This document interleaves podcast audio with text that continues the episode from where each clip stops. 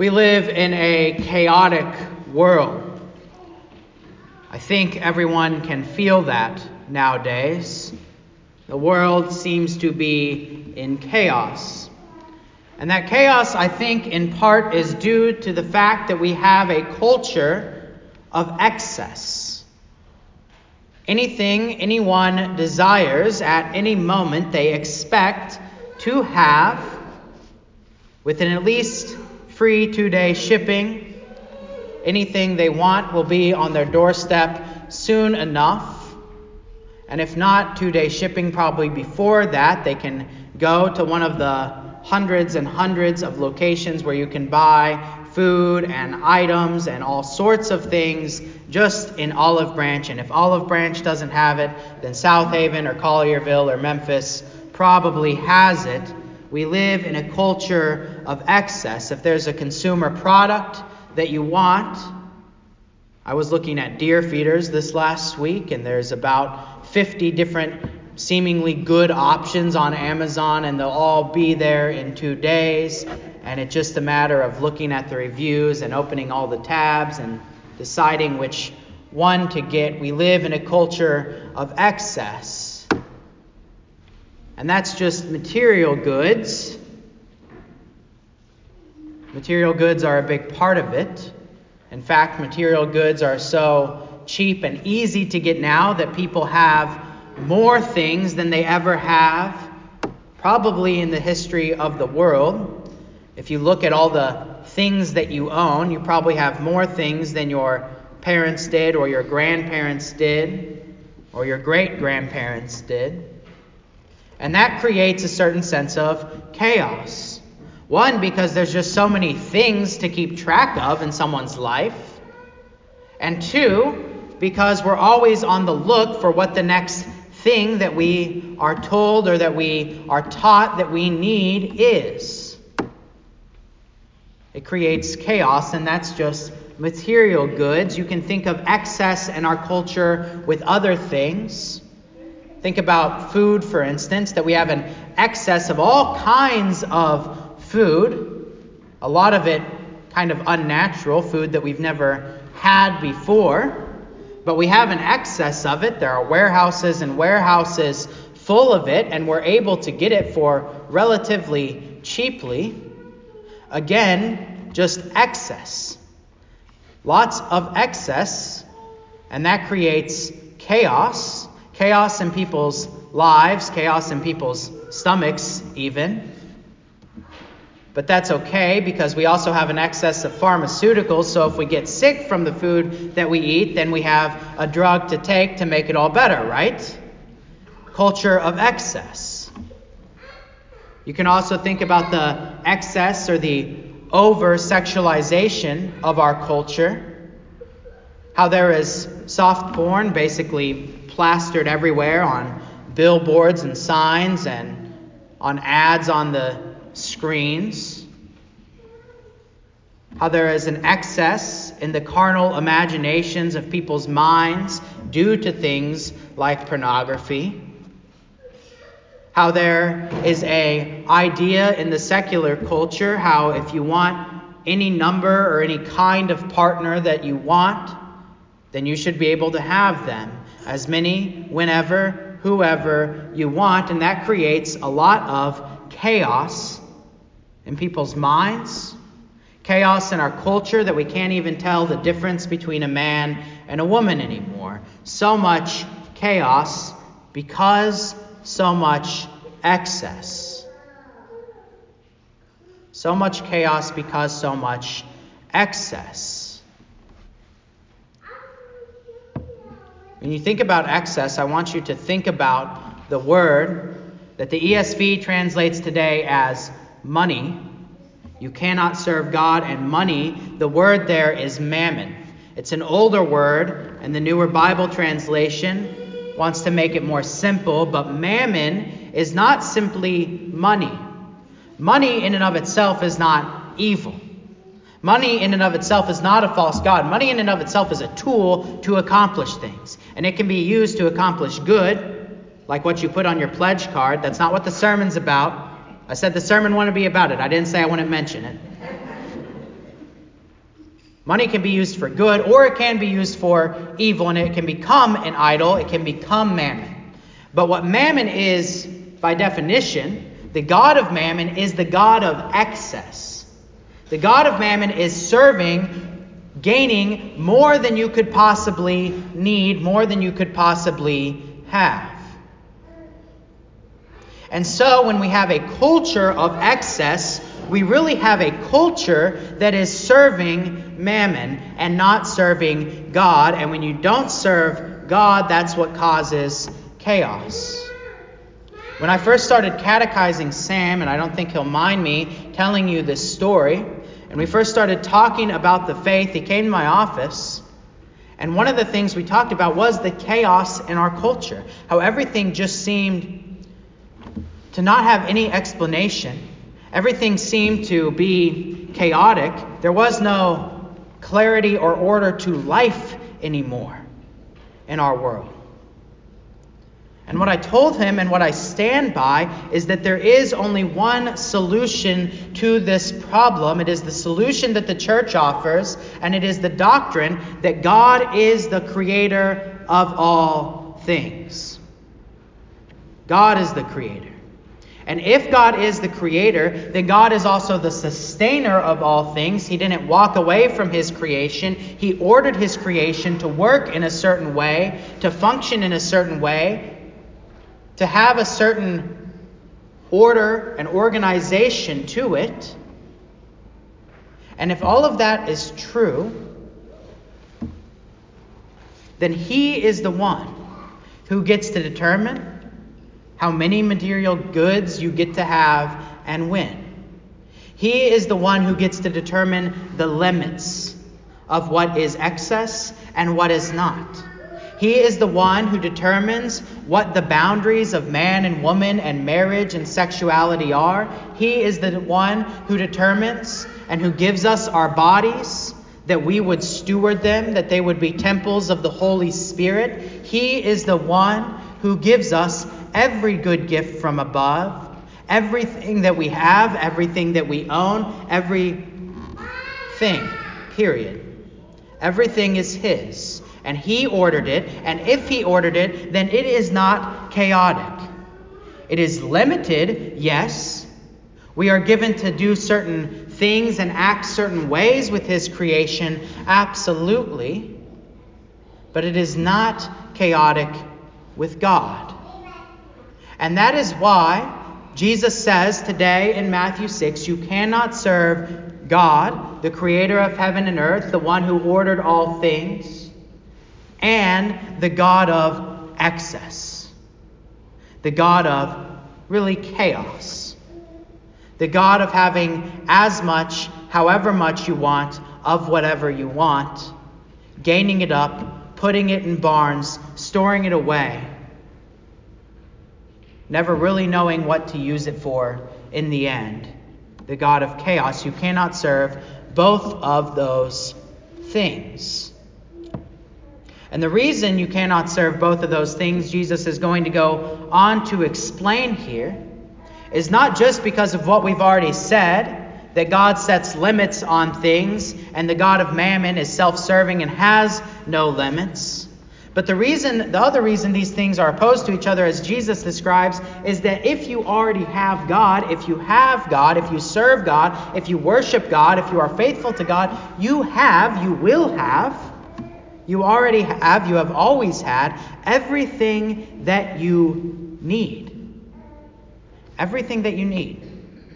And when I say that God gives you everything that you need, and when Jesus here describes how he gives you everything that you need, I want you to realize this that that may be less than you think you need, and that may be more than you think you need. It also may be different things that you think you need. And this is important because I think you could read this passage and you could come away thinking, well, God just wants me to be kind of poor, maybe have some kind of basic minimum wage, have just enough food on the table, have just enough money in the bank account to pay the bills, and not any more, and not any less.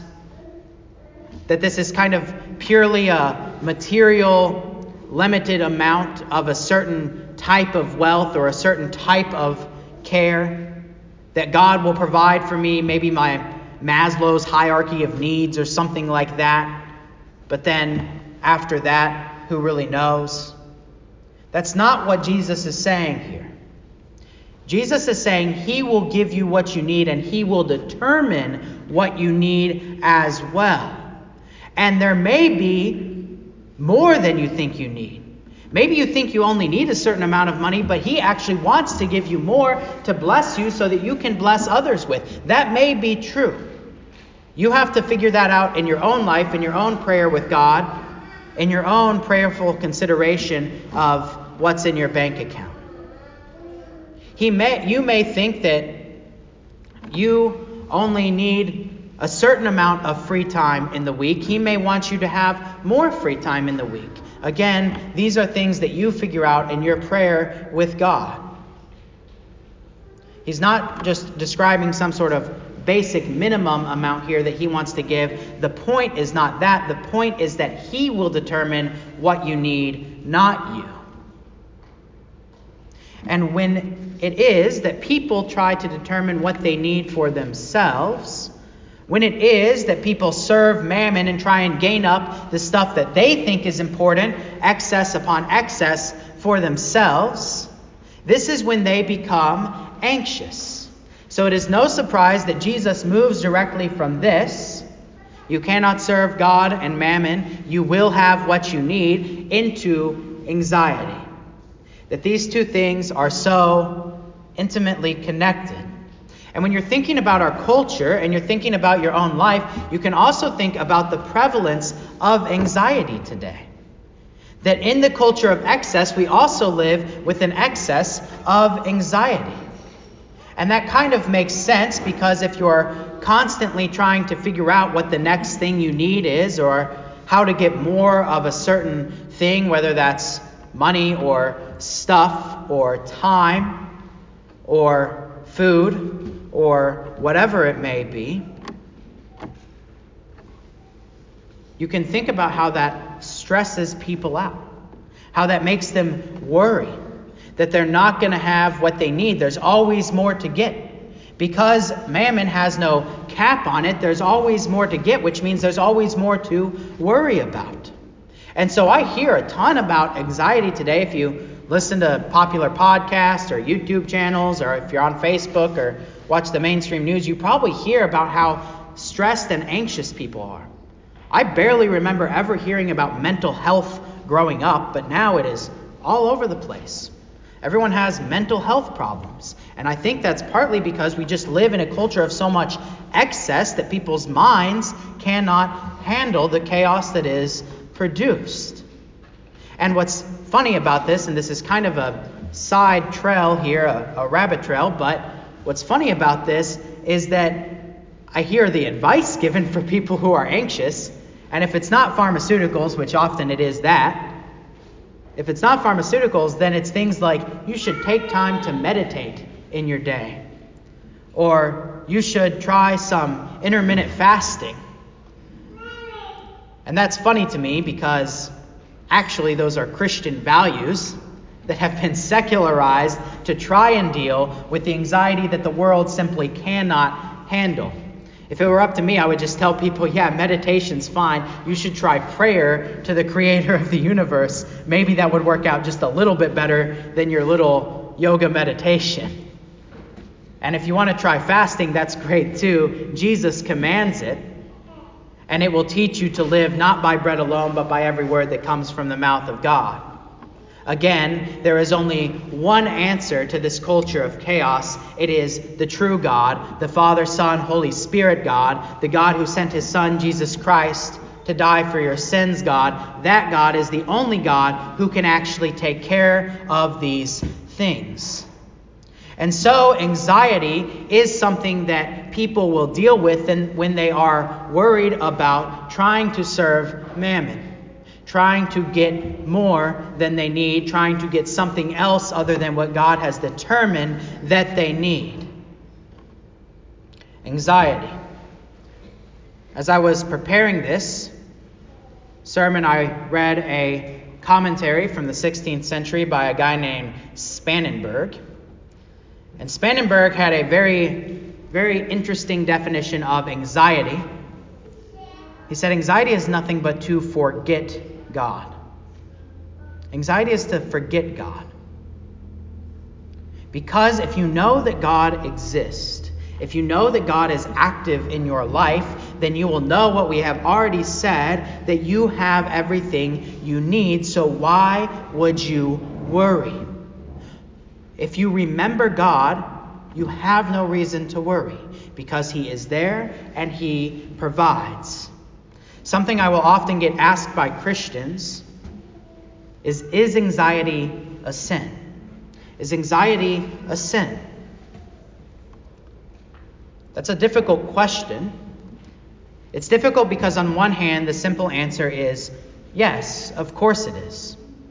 If you forget God, if you don't trust in Him to provide everything that you need, if you worry about something that you know God has promised to take care of, then yes, you are lacking trust in God, you are lacking perfect faith in Him, and that is a sin. It is a sin that you can repent of. It is a sin that Jesus died on the cross for. It is a sin that is forgiven. I pronounce to you now that your sins of anxiety are forgiven. But the answer to that question is difficult for this reason because Jesus doesn't really treat it like other sins. When Jesus here talks about anxiety, he doesn't condemn it in the same way he would something like sexual immorality or social injustice. But he simply says here when you are anxious, when you're tempted by that sin, or when you fall into that sin, the answer is very simple. The answer goes back to that definition we said a second ago remember. Remember who the Lord is. And when Jesus answers the question here in Matthew 6, he says, Remember the facts. Look around you. Remember where you are. Remember whose creation you're in. Remember what God has done for you. Just remember the facts. What are you worried about? Are you worried about food? Then look at the birds of the air. The birds of the air aren't like us. They don't go to work and get a paycheck, they don't reap and sow, they don't store up their money in a bank or a barn. They don't have grocery stores to go buy food at with that money that they have earned. They don't have other means to get money like the church Kroger cards that we have if anyone is in need to take care of those who are of the household of faith. The birds don't have any of that.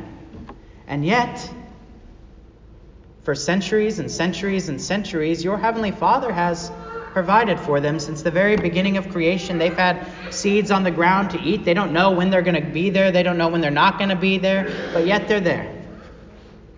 And so look at that and remember that those are just little birds. Those are just things that were created early on in creation. Those aren't the crown of creation. You're the crown of creation. You're made in the image of God.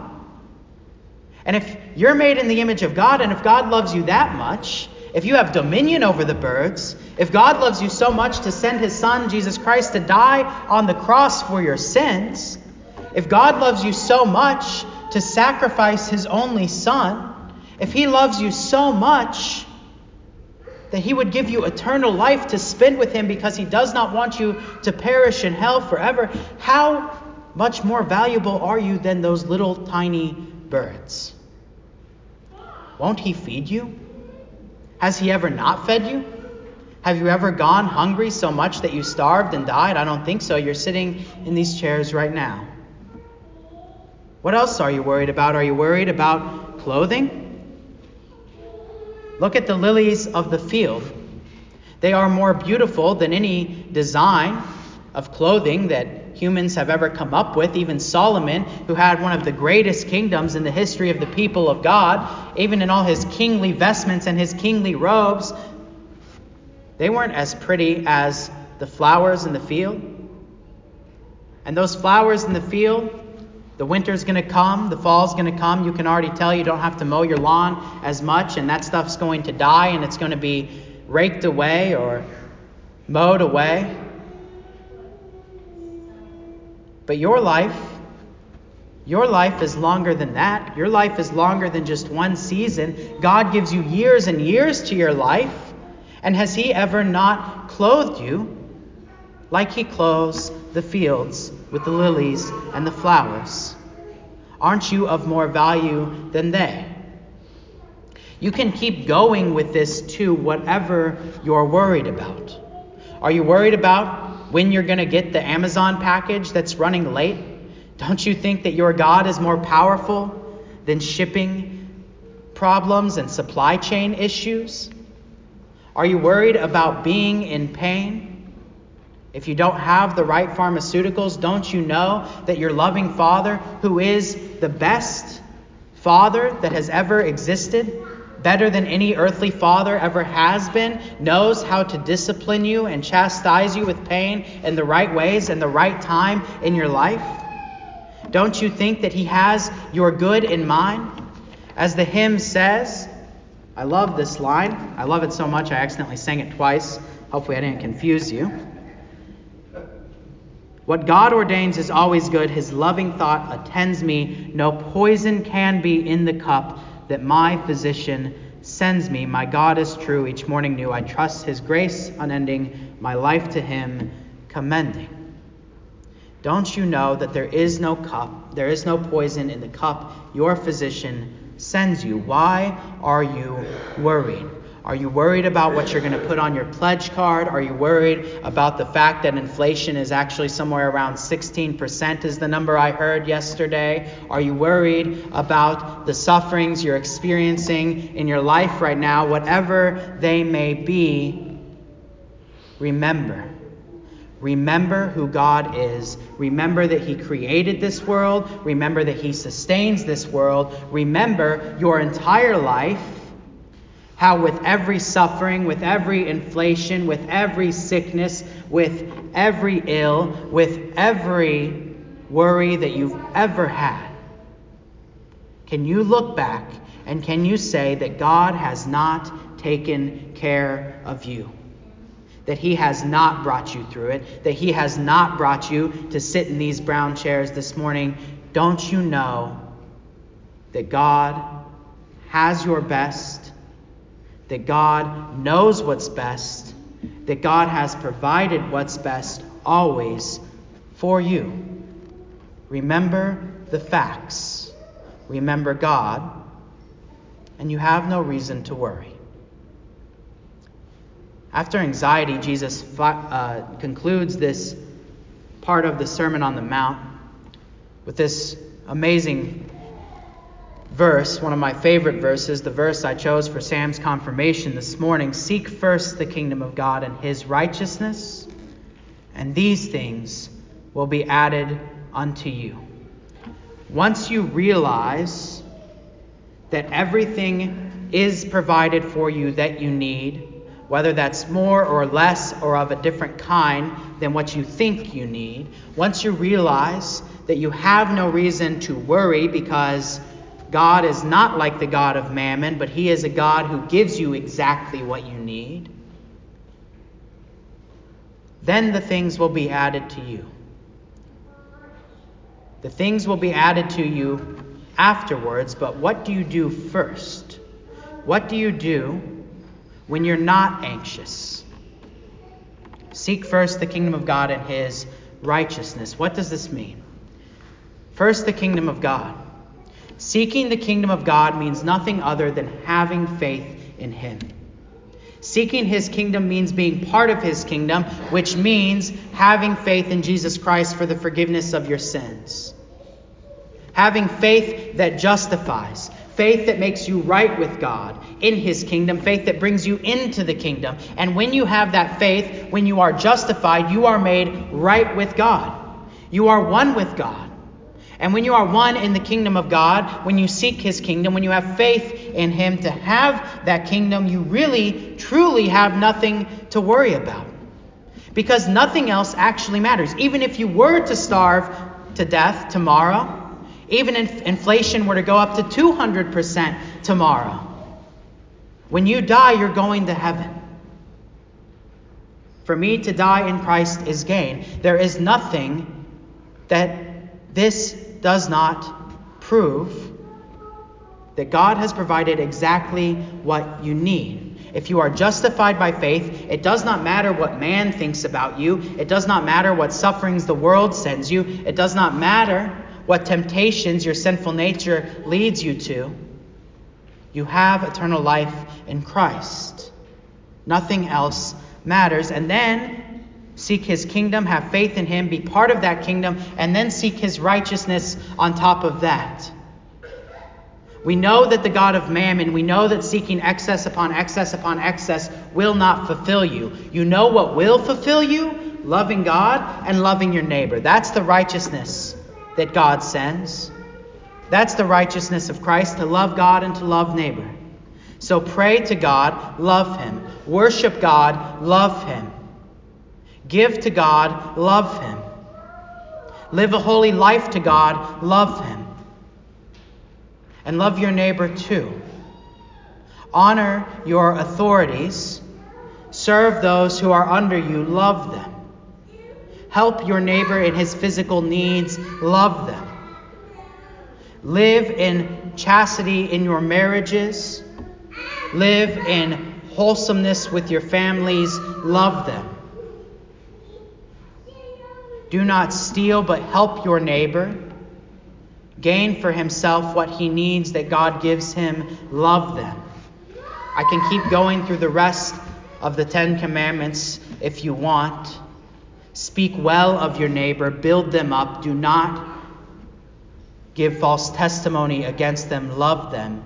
Love God, love your neighbor seek their righteousness. And when you do those things, when you seek out those things, you will be fulfilled in your heart, in your body, in your soul, in your mind. You will be fulfilled in a way that mammon, that all the Amazon packages, that all the pharmaceuticals, that all the sexualization, that all of the food, all of anything excess cannot fulfill you. Love God, love neighbor, you will be fulfilled. And then, having faith in the one who has redeemed you, and in seeking the love of God and the love of your neighbor, his righteousness, everything will be added unto you. Anything you need. And you will be amazed, and you probably are amazed again if you look back at your life in the ways in which God has provided for you. Not the ways that you thought you needed, not the ways that you thought you needed and how much you needed or how little you thought you needed, but God has provided exactly what you needed at exactly the right time in ways that you could not even imagine. He will continue to do so. He is faithful. He will do it May it always be so. To him be all the honor and glory now and forever. Amen.